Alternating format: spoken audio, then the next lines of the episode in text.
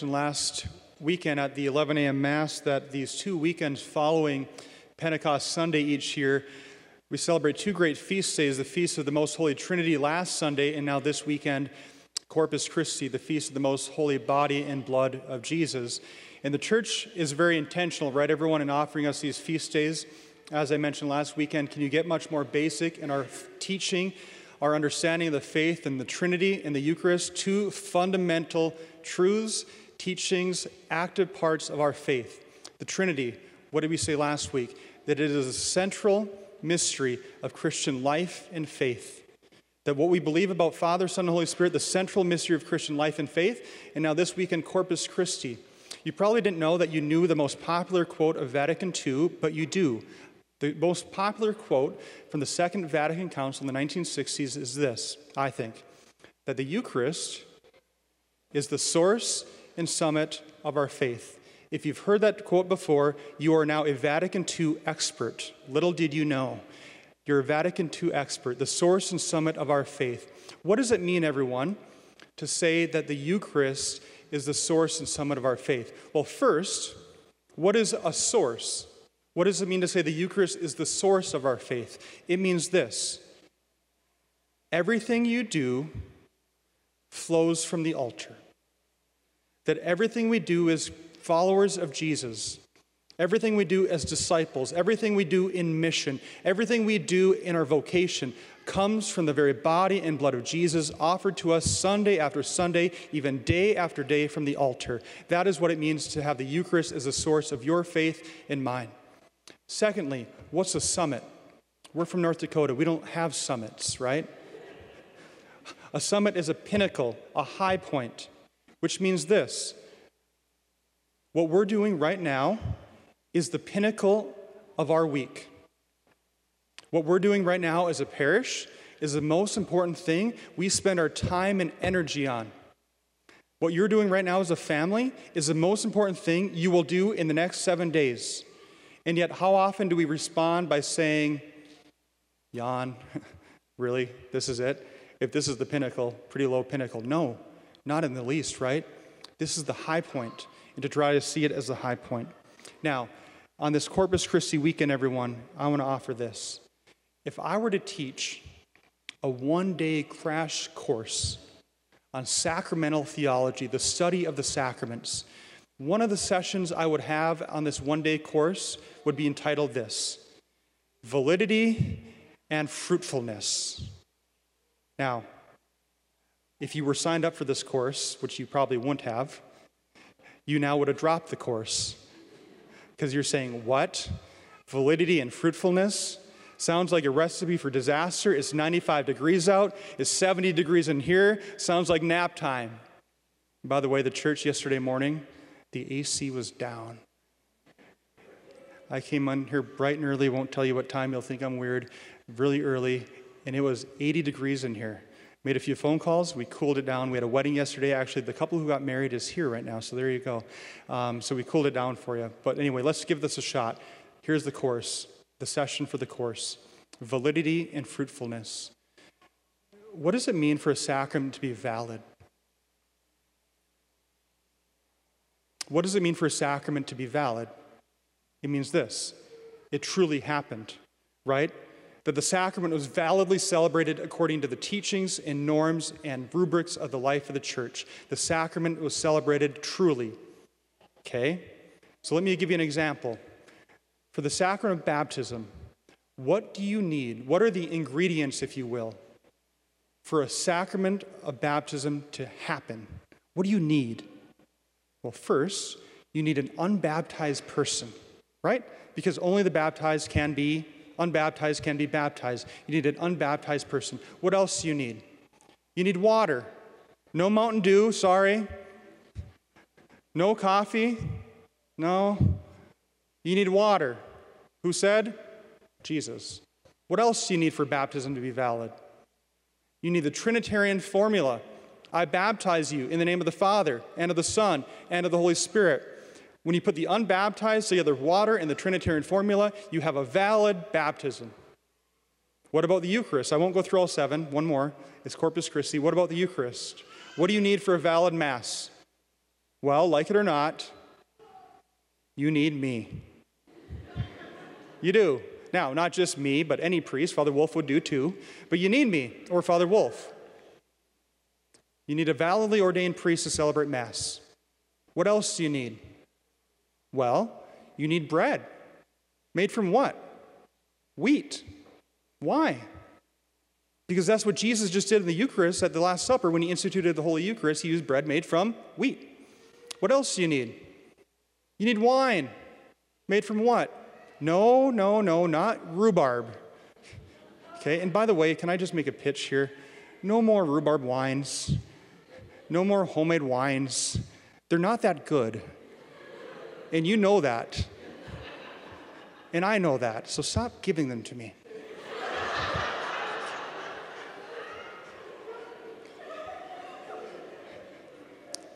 Okay?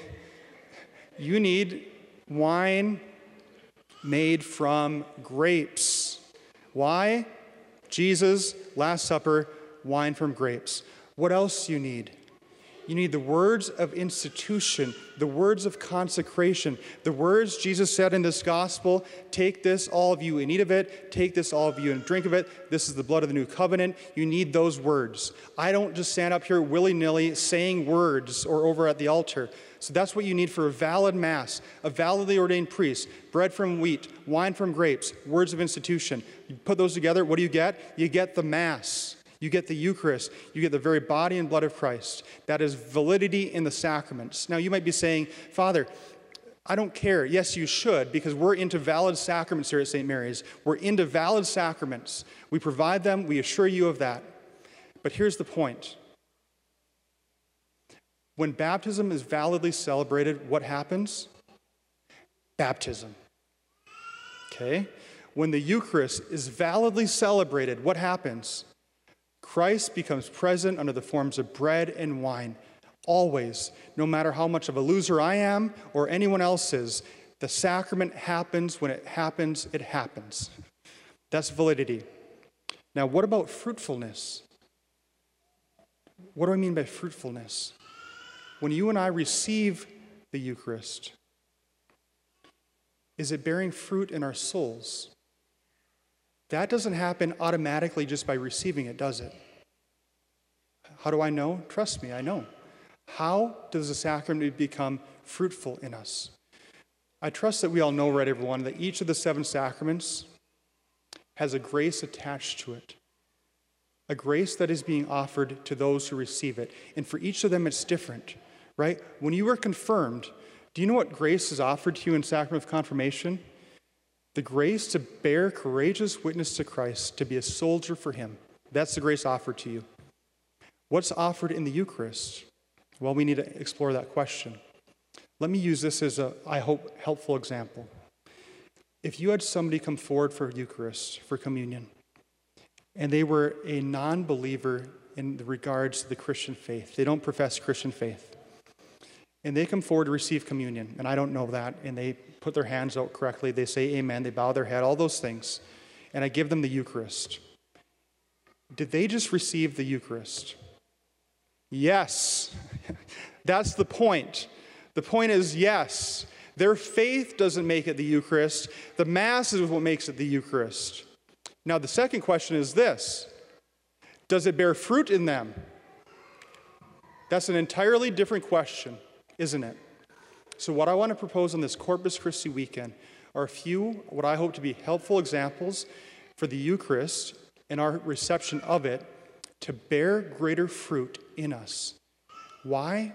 Because I need that for myself, and I want it for all of us, for this to be a fruitful encounter with Jesus in the Eucharist. So a couple things. Number one, for us simply to be aware For us to be aware of the grace that is offered to you at Mass every time.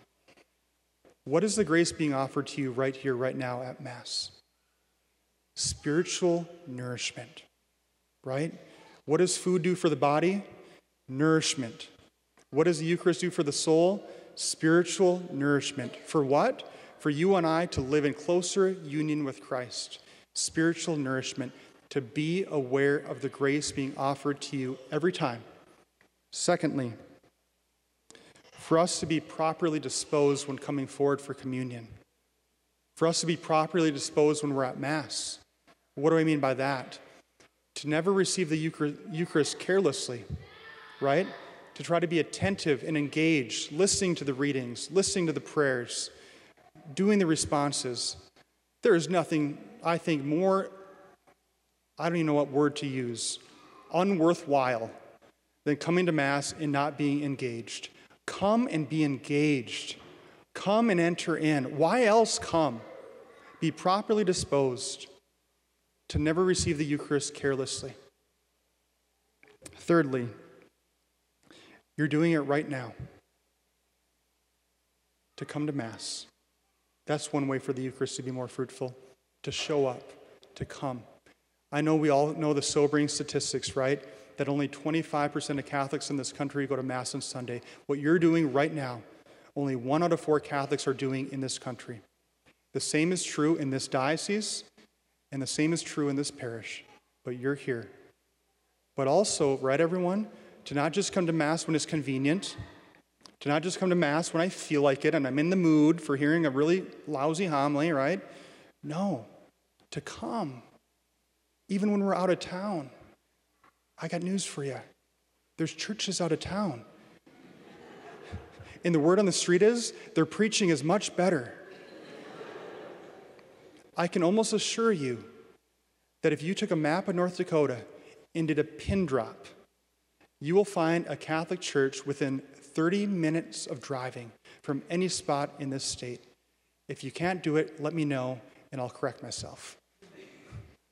To go to Mass even when we're camping, to come back early for a six thirty Mass, those kinds of things go a long way.